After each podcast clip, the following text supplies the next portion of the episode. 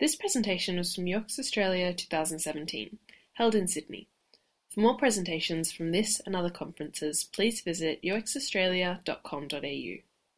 Actually, all the way from Italy and California and London.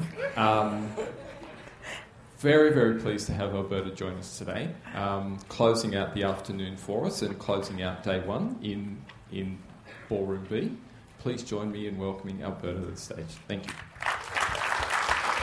Thank you. So I, I, am fully aware that I'm standing be- between you and a drink. So I'll try to speak as quickly as possible and get you through this and off to your evenings. But before we get to the future, which is a cold pint in front of you, we're going to step back to December 15, 2004. How many of you here in this room remember what they were doing on December 15, 2004? Nobody, right? I do. And I do remember that because I was driving to work. I lived in California at the time, like Steve said. I was driving to work and I had a big pile of um, DVDs on the seat of my car. And I was, some of them I had watched, but there was one that I had not watched. And I was really, really concerned because I was about to get hit with late fees from Blockbuster. And this is a pain that we've all been through. I see some people smiling. They know what it was. So, because I didn't want to rack up a huge bill like I had done in the past, uh, it would be about five years before I would become familiar with this scene. Okay. Um, I'm not sure. Um, For relaxing times, make it Suntory time. Um, I'll have a. So this is lost in translation, of course. Um, something else got lost on that day. Um, actually, Blockbuster that day announced that they were doing without their late fees, except that would kick off only until um, the uh, would kick off the following year. Uh, someone else was clearly as upset as I was. Uh, his name is Reed Hastings, and you may recognize him because on that day, he decided to found, um, to found his own company called Netflix, which would never have late fees. And you've all uh, you know, been part of the history uh, that's expressed in this graph, which is uh, Blockbuster is no more. Uh, as of 2009, they ceased activity. Uh, Netflix clearly is doing a lot better. If this graph were, this stops at 2009 when uh, Blockbuster officially shut down. But if we were to look at the trend today, uh, Netflix would be at about 5,500% growth from that day, which is huge. So, what, what happened there? Why did two companies that essentially did the same thing enabling people to watch, to get entertainment at home, um, have such radical, uh, radically different futures.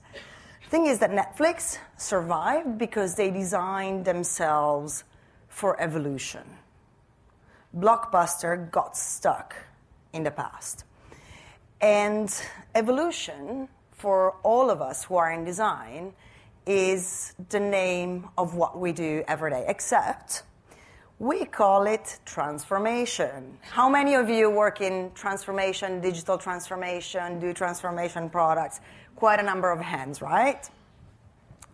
So, transformation happens because organizations uh, become successful. They have things that they do, products that they sell, services that they provide, and they develop a market. And then all of a sudden, someone else comes along, and it's generally a small, strappy outfit. Could be a person, it could be what we call a startup, it could be a number of things, and they have an idea on how to do the same thing that the big company does at a fraction of the cost and probably with better results. That's because they have no legacy infrastructure, they don't have a CFO that's dead set on doing things in a certain way, but they are uh, actually able to be more agile and react to market demands a little quicker. So traditionally, the big corporation doesn't worry because they think, oh, they're just niche, they only do a part of what I do, or they're, uh, you know, I really should not worry about that until it becomes too late. Now, we, we all look at examples of company that failed to innovate because they couldn't foresee the future. The reality is that there are a lot of examples of companies that foresaw the future and did not act on it. Uh, one prime example is Kodak.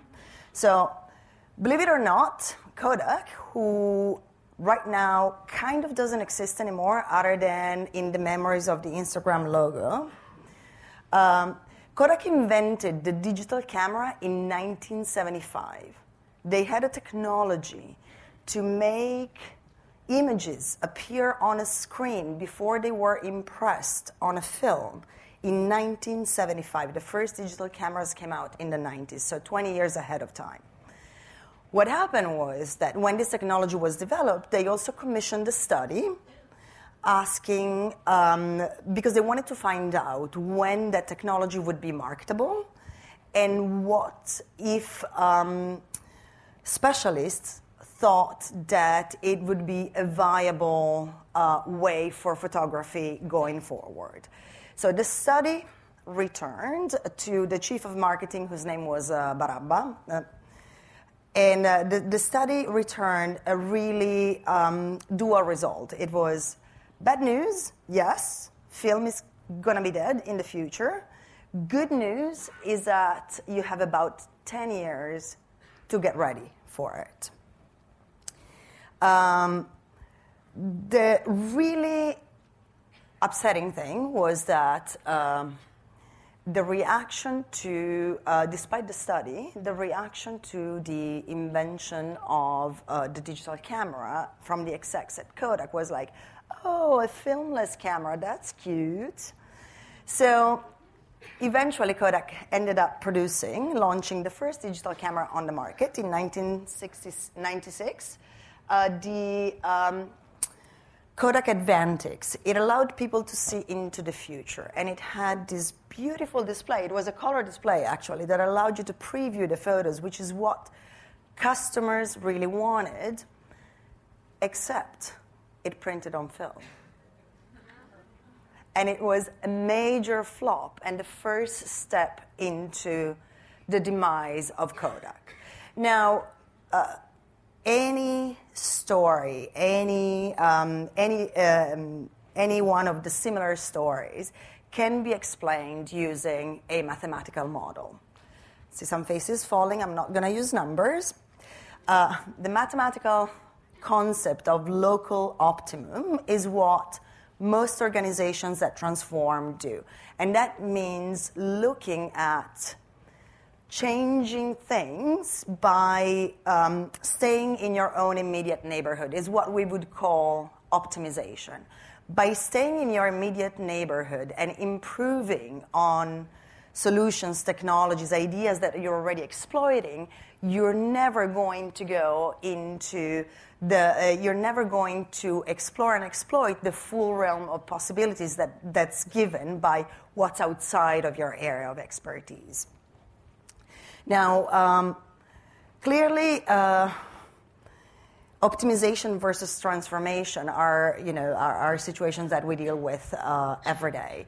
The reason why most companies choose optimization is because optimization allows you to get results really quickly.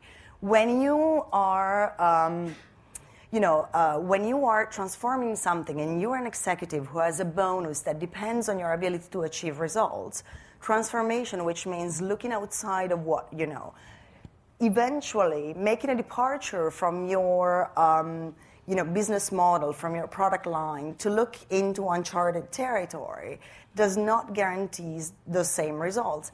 And you cannot apply um, process. And process is one of those incredibly seductive elements of doing work because it guarantees results straight away, and those are controlled results. So, what we do in our organizations these days? We call it digital transformation, and it's not you know, it's not inaccurate, but really it's optimization by way of, of turning things into digital things. So when we think about our clients, when we think, say, about the government uh, in certain places, we've heard uh, a number of examples around government transformation, services transformation.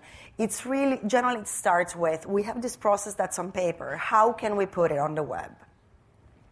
Now, it's not that organizations aren't, don't care about the customer. It's not that they don't want to transform. In fact, when an organization starts, they're full of hope and promise, and they really want to do, um, they want to do right by their constituencies.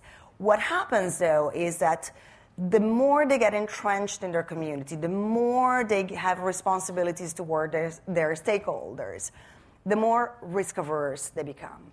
The, the more they're afraid of failing. And we all know that it's only by failing and learning from our failures that we can really change things moving ahead. And to be completely honest, modern management techniques are not really helping us transform anything. We follow, um, we, we tend to follow models that are fairly set. And so when we look at transformation initiatives in the industry, there are three main archetypes that every organization I've, I know of, I've seen follow. The first one is that of the, you know, what they call the charismatic CEO. They bring someone in who's going to have a great idea and he's going to bring us into the future. So this guy, this gentleman, is Dan Price. He's the CEO of this company, uh, Synergy, uh, Gravity Payments. He commissioned a study see a pattern there. And the study determined that happiness is set at a salary of $70,000. So what he did was um, he, from overnight, he changed the minimum salary in his organization to $70,000.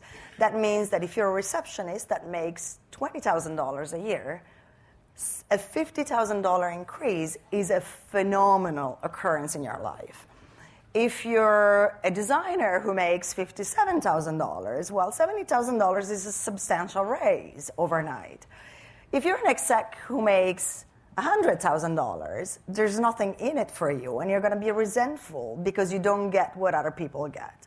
So the charismatic CEO, while well intentioned, doesn't necessarily lead to a great future. Then there is the innovation model we take a room, we take toys, we take money, we throw them at people, and we say, now have an idea. And it doesn't matter where you come from. In fact, if you come from somewhere else, it's even better. You're supposed to look at my business model without really understanding it, without understanding what I do and the history of what I do, and come up with ideas. And so the, the interesting thing is that innovation labs don't always fail, but, it, but what they produce tends, tend to be one hit wonders. And it's more because stro- um, you know, strikes of luck than real science behind it. And then there is every organization's favorite the consulting model, right? So you go out, you know, we couldn't do it inside, we couldn't, uh, you know, the innovation lab failed. Let's get someone who can tell us what to do. And so you start, you know, first maybe you get the ones that don't cost too much, then you get, you know, the ones, the progressively bigger guns. And if you look at that stuff, you realize that you get the same PowerPoint. It's only the color that changes generally, and they're sold by the kilo. So I shouldn't say this the biggest problem with con- the consultancy model is that so some of these people are really, really good. And you know, they come in and they augment your capacity and they do research and they get to know your customers really well and they have some really wonderful idea. I mean, this is their specialism. This is what these people do. And then so they design this beautiful thing and then they give you the specifications of what you have to do and they move on to the next engagement. And what happens then is that the knowledge of the customer, the understanding of the problem, the understanding of the solution, and the history of all the work that they've done goes out the door with them. So you can hire one or, two, but you cannot hire the entirety of McKinsey or Accenture or Fjord or what it is. And so you lose this, you, you lose expertise, understanding, and uh, nothing ever gets um, transmitted. Why does this happen? Because if I see it, if you understand it, why cannot organization act in a different way? So I've heard many explanations of this phenomenon, but the best one I heard uh, just recently at um, a conference in Turkey, of all places. Um, a lot of you, I'm sure, are familiar with a book that we all claim to have and we all claim to have read, and I don't know anybody who actually has in its entirety. Thinking Fast and Slow, Daniel Kahneman, right? I really don't know. Does anybody has anybody read it in its entirety? Oh wow, I'm impressed. I'm impressed. That's very good. Uh, so Daniel Kahneman talks about system one and system two. Cognitive ease system one, where we move on autopilot, uh, where you know decisions and actions are automatic, where we don't really have to put a lot of um, effort into switching into gear. And system two, that he defines as cognitive strain, is where we focus very intently and we're intentional about the things that we do. Now, system two is actually really stressful for the body. If we had, we like to think that we operate in system two and that we're intentional and that we're, you know, thoughtful about the things that we do. But if we really were as defined by system two as we think we are, we would be balls of stress and ready to explode, you know, on a regular basis. The reality is that we look for solutions that we can recognize. We tend to think in a very binary way. It's what we call, you know, cognitive biases, you know, heuristics, rule of thumb. So if someone has done what we're trying to do and has followed these kind of models, well, you know, that means that that's a good thing. Are you calling BS or just coughing? you know, just checking. Um, So the, the, I mean, the, the reality is that heuristics feel on this, you know, kind of like really binary uh, set of assumptions. So we, we like to find it's very it, it's it's not easy, but it, it's definitely more comfortable to find correlations between events, and um, and then call it a day. So companies do exactly the same things. Oh, if bank XYZ have used McKinsey, we should use McKinsey too because X person has rescued them from you know a government bailout, et cetera, et cetera. Or like in this photo, that person uh, learned to do math at, or to read at age four, then she must be smart, then her GPA will be high. We function in that way, in this way. So when it comes to people, the same automatic reaction scales up when we think about the people that we have in organizations, right? So there's this really interesting experiment that was done in the 60s by a psychologist called McGregor, um, who, um, you know, asks manager to go into other managers' meetings and listen to how they talk to people and how they talk about people. And so, what you find out is that the same assumption mechanism comes into play. A lot of time, the perception of managers, and that's why organizations develop the processes that they develop, is that people need to be controlled. People need to be told what to do. People are stupid. People are lazy. People need to be directed strictly. Um, in reality, uh, so he calls that theory X. In reality, McGregor um, maintains that people find pleasure in work, that um, they are self directed, that they're interested, they have an investment in the things that you do. And so, if we were to switch to a management model that encourages ownership and um, and accountability for the work and freedom of action and decision for the work that we do, we would have much different results.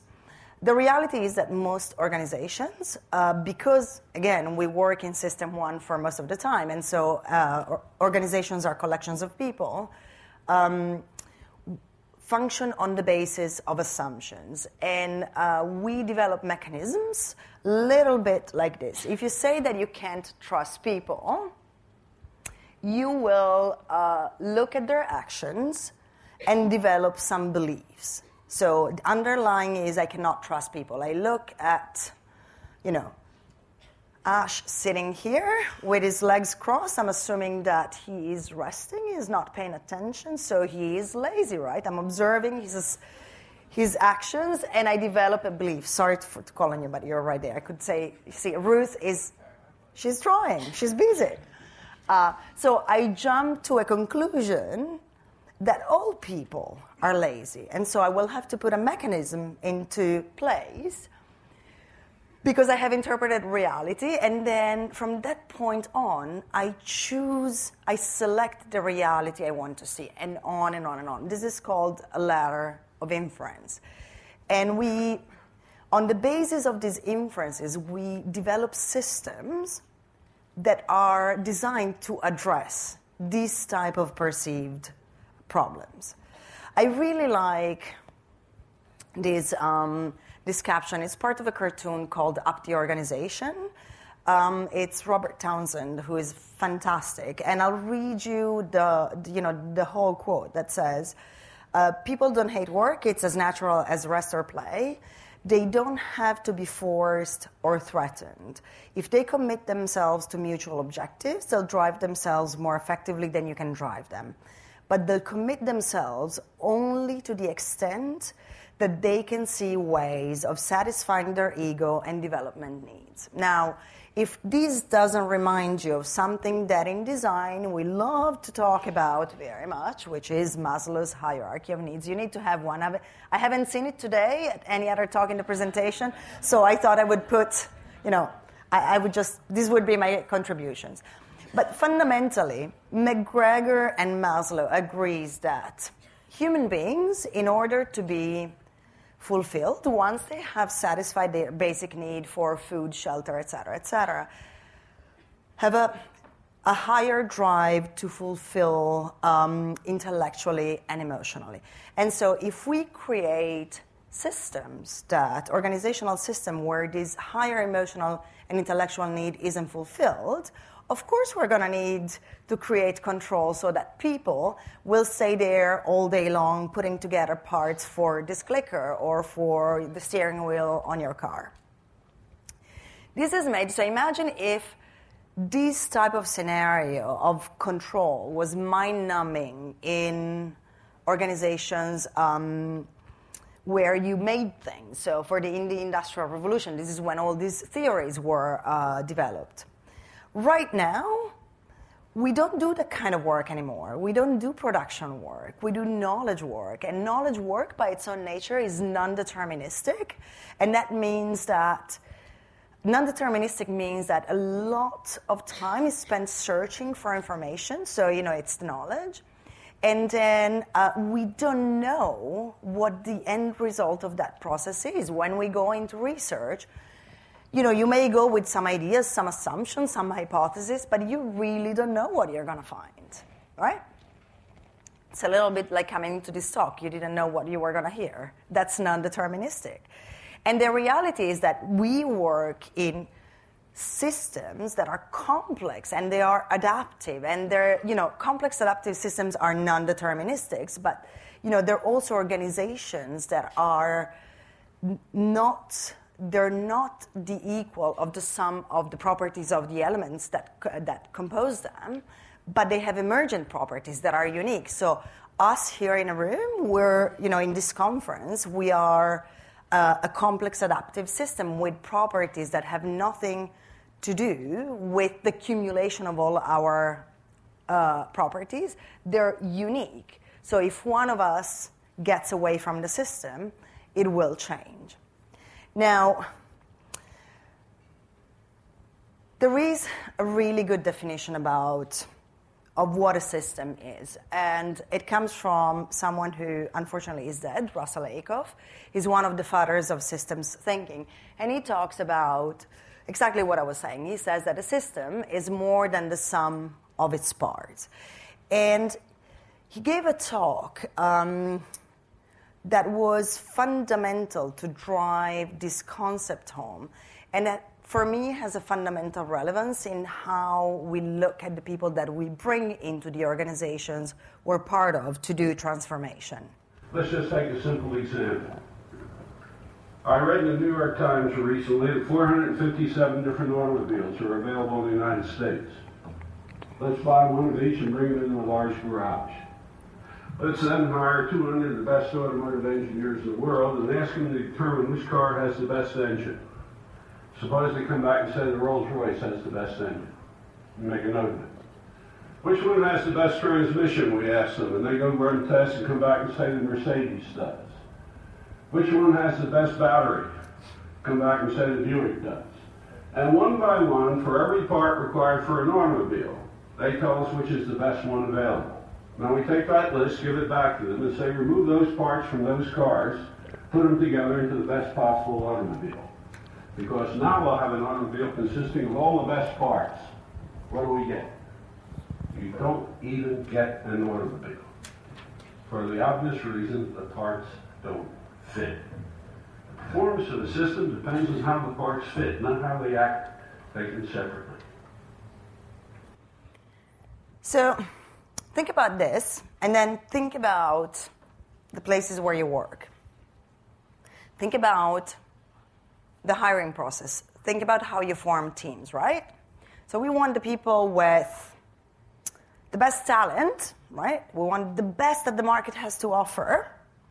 And we take all these people and we put them in a team or in an organization and we expect them to fit and to function. And so that's hard enough when you are in a deterministic system and you have a thing with clear specifications on what to make.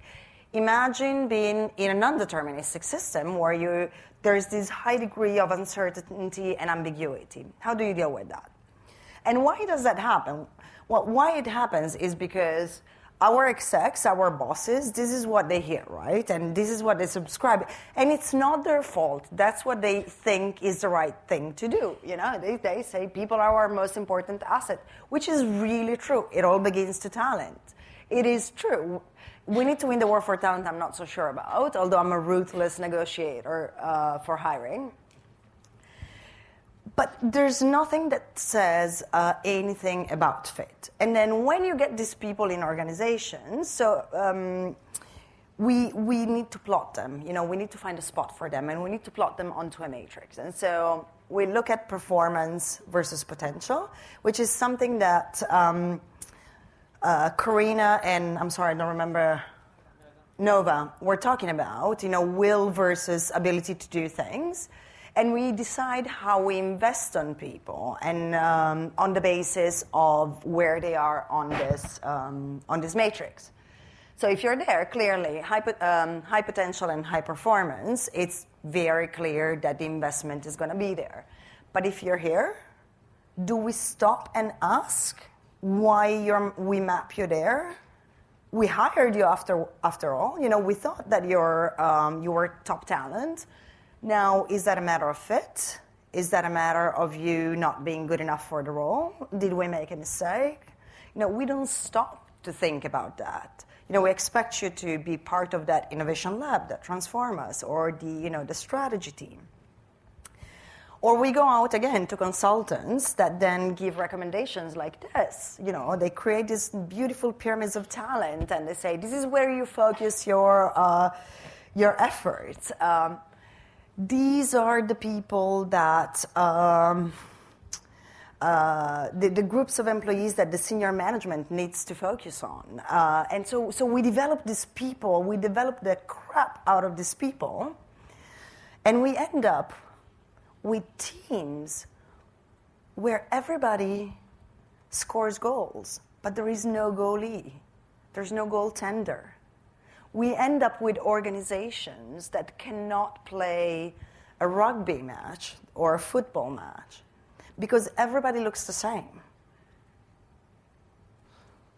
Clearly, those teams fail. And it's a good thing because we all know that learning comes from failure.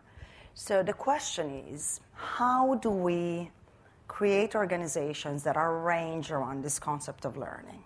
Not necessarily from failure, but where we take the things that we now know and we avoid repeating the same mistakes, where we can contextualize what we understand about what's the context outside and reality inside, and we make sure that the organization can move on.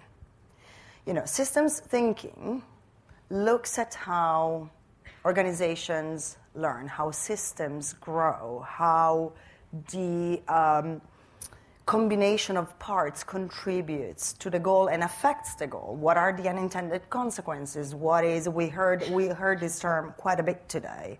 Uh, what is the waste and value cycle? What does it look like? And there is this personal commitment to mastering things, to understanding what happens.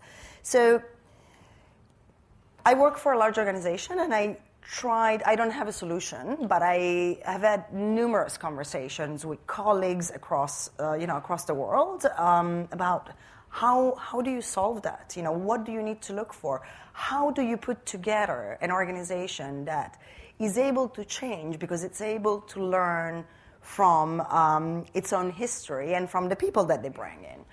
And so we looked at you know, we looked at intent. If you think about an organization, intent is the foundation of everything. Ford was born because someone wanted to make cars. Kodak because someone wanted to make um, uh, to, to make uh, photo accessible to consumers. So if we look at what the organizational goal is, what the team goal might be in our teams and what the individual goals. So, making photos, team goal is to develop a uh, way to make photos without a film. An individual goal, I am a um, digital, I'm an engineer, and so I want to make this thing possible. The magic happens right when all intents overlap and when there is an alignment. Now, the reality is that not all organizations are geared up to support this. But there is this really um, great book that just came out uh, earlier this year called um, An Organization for Everyone that looks at the uh, organizations that become or are deliberately developmental. Um, so they talk about uh, the ideal organization having these three lenses. Uh, so the edge is where you know you look at your challenges. You know what you want to be, how you're going, um, how you're going to grow up, how are you going to learn. You've got the home, which is where you know which is a community. It's where you find support, where you can go. Uh, to your point, Nova and Karina, you were talking about being able to learn and help each other learn. You would go into a home um, groove. And then the groove is where you build the practice, where you've got your knowledge, where you've got your expertise.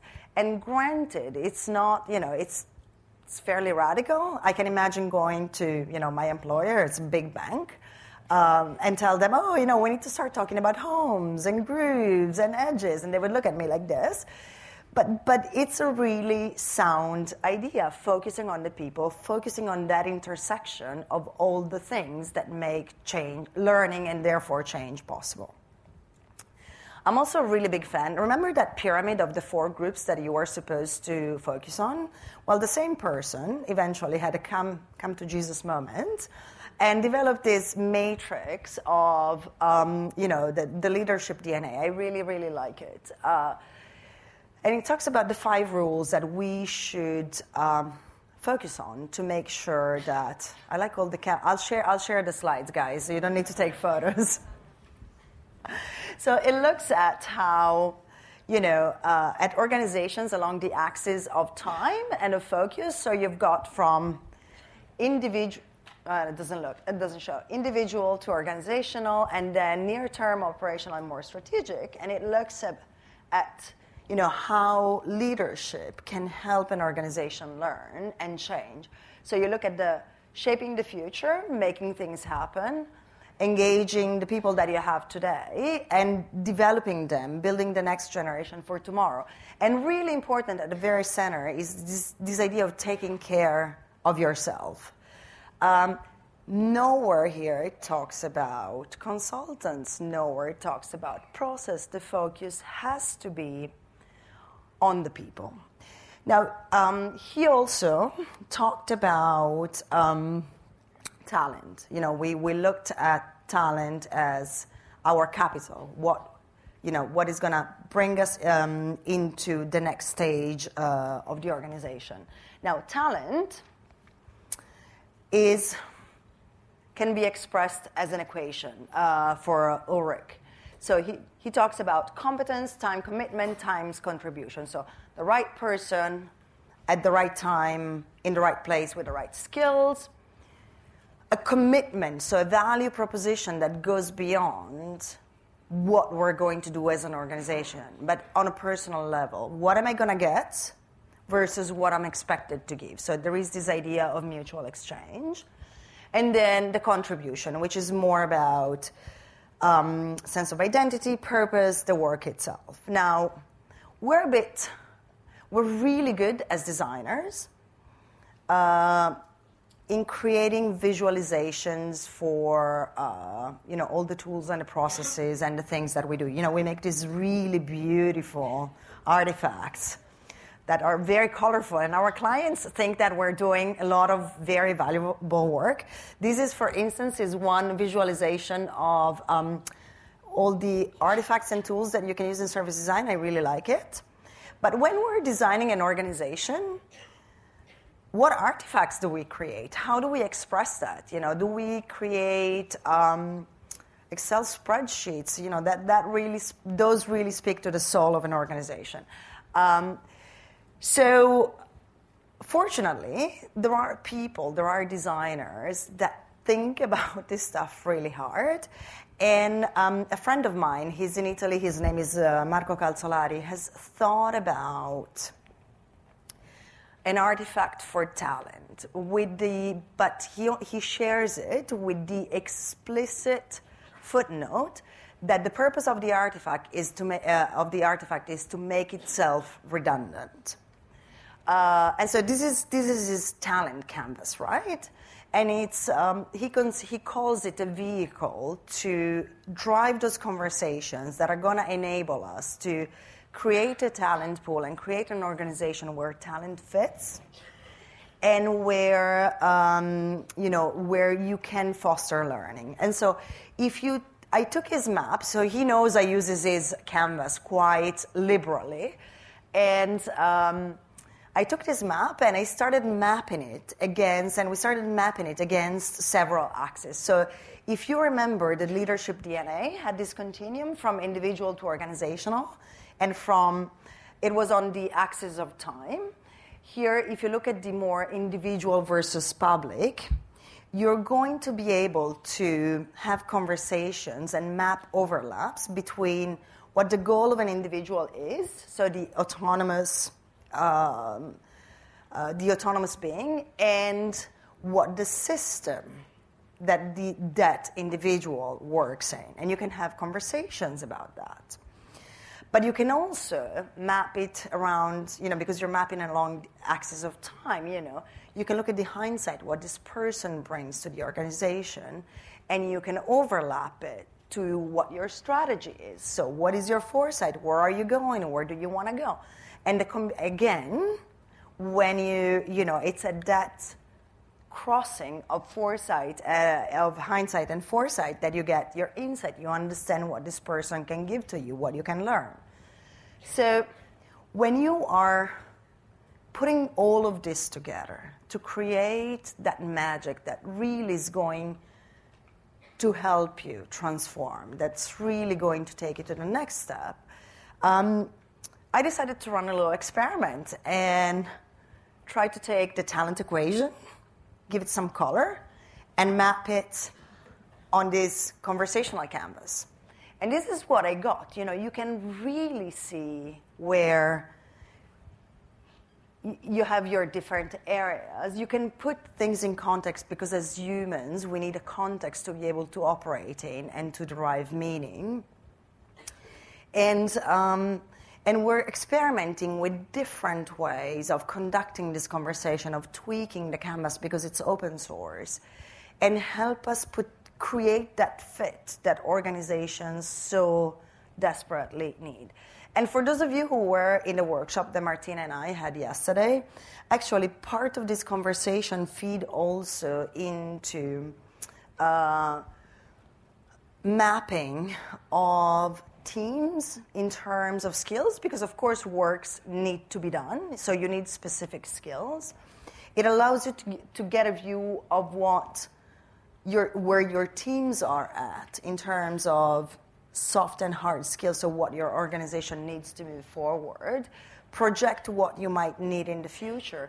And then if you look at individuals, um, you can see how this person wants to learn something, doesn't know very much, doesn't have a, a whole lot of skills.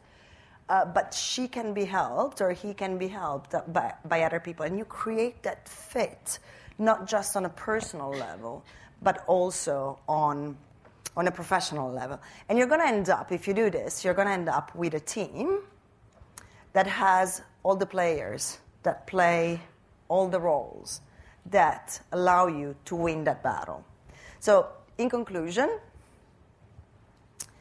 um, at UX Scotland, where I gave this talk um, about a month back, Dana Chisnell said this that when people don't understand how their own organization works, they're back, uh, they will back themselves into a corner and will not participate. And I think that this is super, super true.